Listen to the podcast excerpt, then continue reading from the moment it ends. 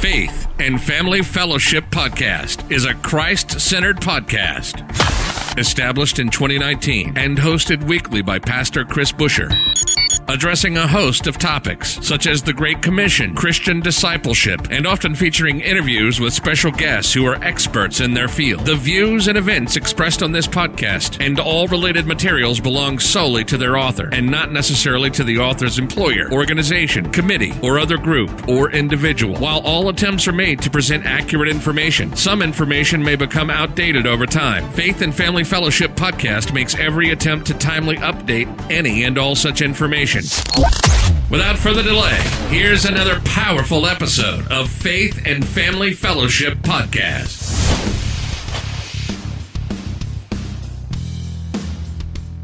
Welcome back to another episode of Faith and Family Fellowship Podcast. Once again, my name is Dallas Montague here, calling you from Sao Paulo, Brazil. Today we have another wonderful guest joining us, Chad Kettering. Chad, how are you today? Oh, I'm awesome. Thank you. Thank you for having me. It's a pleasure to have you. Where are you calling us from? I'm calling you from the United States, from Tampa, Florida. Tampa, Florida. Have you lived in Tampa your whole your whole life? I, I grew up in the Midwest in the U.S., and then I've been in um, Florida with my family for 20 years. When you say the Midwest, where's that? Uh, actually, South Dakota. The, South Dakota. Cold, okay. Yeah, yeah. The, the middle of uh, middle of America. Very cold. I grew up in Missouri, in Northwest Missouri, so close, but. Oh yeah, I've been there. there yeah, very sure. Good. All right. Well, it's a pleasure again to have you here, Chad. And before we start talking about your app that you have launched recently, I want to just give you an opportunity to tell our audience who you are and why you are a believer today. Um, you know, I'm a, I got married uh, 10 years ago or so, uh, a little over 10 years ago, um, and started having a family. Before that, I was single, kind of lost, you know, um, just kind of drifting along, doing my thing, but with no real focus. So, um, really, after I got married and started having kids, I really, obviously, your focus changes. And uh, mm-hmm. with that, um, I really uh, began to, to draw closer to, um, uh, you know, to Jesus and the, and, and following you know, following following his word and and you know attending church and you know starting to to focus on the the right priorities in life. Um, so that's that's kind of my background and how I you know started. And with your children, you said that you have a family today. How is becoming a Christian? How does that help you be a father?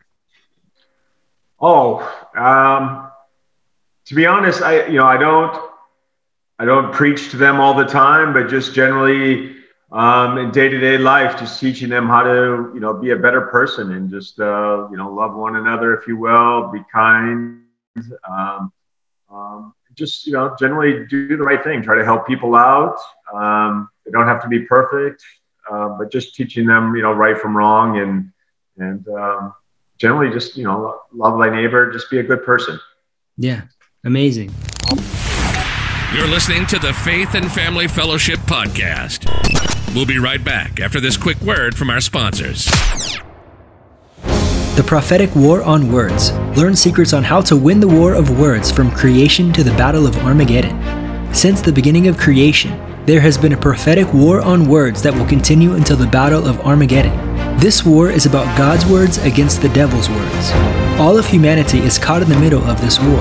In the last days, God has destined His church to relearn ancient secrets revealed to Old Testament prophets, historical men of God, and the closest of Jesus' disciples in winning the war of words. This book is a prophetic warfare manual for every believer who wants to learn the secrets of gaining the upper hand when fighting the good fight of faith. Find your copy on Amazon today. Hey entrepreneurs, have you ever heard of Profit Integration? They have a system called the Sales Accelerator Plus that gets you high quality leads without spending a ton of money on marketing or advertising. The owner, Ray Jackson, has written an ebook called The Profit Finder, which consists of eight strategies you can use to generate profits without spending any money. And he is giving away a free copy to all listeners. Just go to increasesaleswithoutmoney.com forward slash ebook to get your free copy today.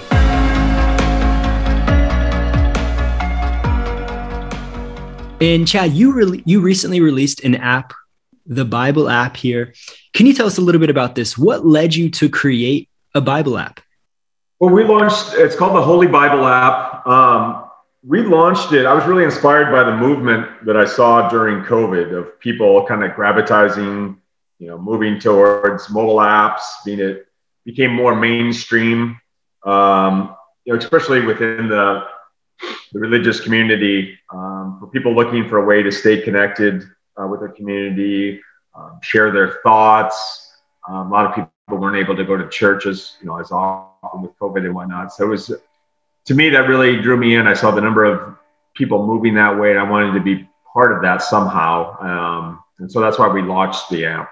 And um, I think that movement is, even though COVID is hopefully we're coming out of it, uh, I think that that's something that's here to stay. So um, that's really exciting.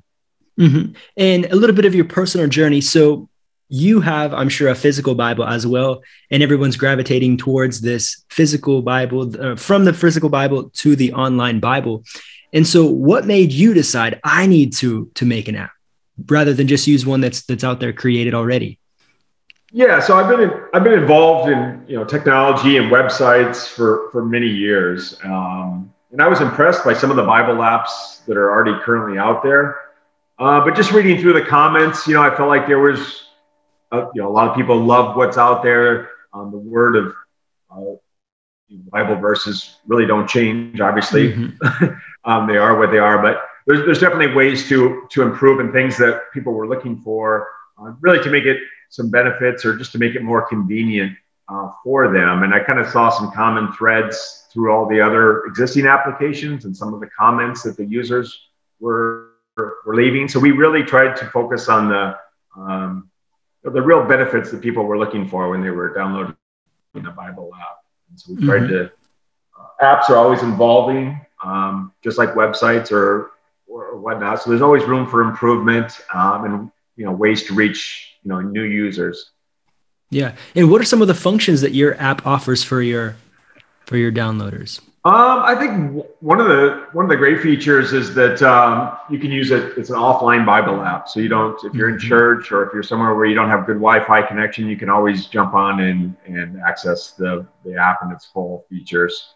Um, I think that's one of the top benefits. The other ones are, um, I really like being able to um, stay on track with things. Obviously, with busy lives, it's hard to stay on track.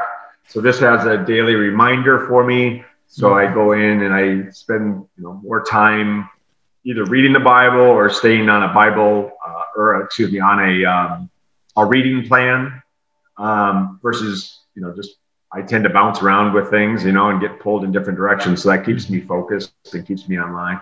You know. Um, the other thing I like is it, it has a real easy features to you know, highlight, share, track note, keep notes. Mm-hmm. Um, because you know I a week ago, I hardly remember what I did. So it's it's a good way to keep track of uh, you know our daily lives and, and the things that stuck out to us when we were reading the Bible.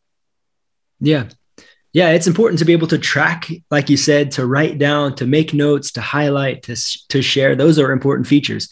What are some of the features that you saw that the other apps were lacking that you were interested in evolving into your app? Um, I think really what they they lacked is really the sense of I think things are moving towards the sense of um, uh, community uh, sharing. Um, you know, those are some of the main things that I think really stand out. A lot of them, some of them are um, um kind of filled with ads and things like that. So we made this ad free for the users. Um, really focus on you know what's important and, and spending you know, spending time with God on a daily basis and drawing mm-hmm. closer. Um, and really, you know, again, it, it, comes down to sharing and spreading the word. So I think this is a great way to, um, you know, a lot of the verses in the Bible are very motivational. So I think it's a great way to to be able to share share verses with people you care about, um, you know, and grow you know grow their faith as well. In Chad, do you charge for this app? No, the app's completely free, um, and you can download it on the Android store. Um, it's called the Holy Bible app.